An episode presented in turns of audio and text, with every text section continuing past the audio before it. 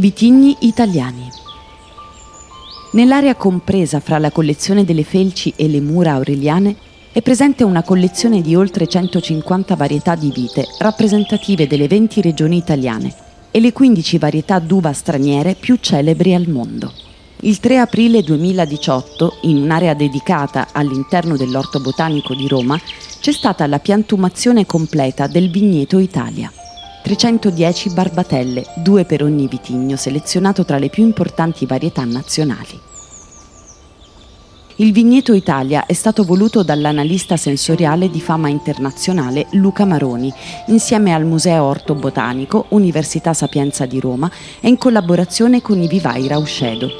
L'obiettivo di questo straordinario progetto, per cui è stato scelto il metodo di coltivazione biodinamica, in quanto ha impatto zero sull'ambiente, è la conservazione, lo sviluppo e la diffusione della conoscenza della cultura vitivinicola italiana.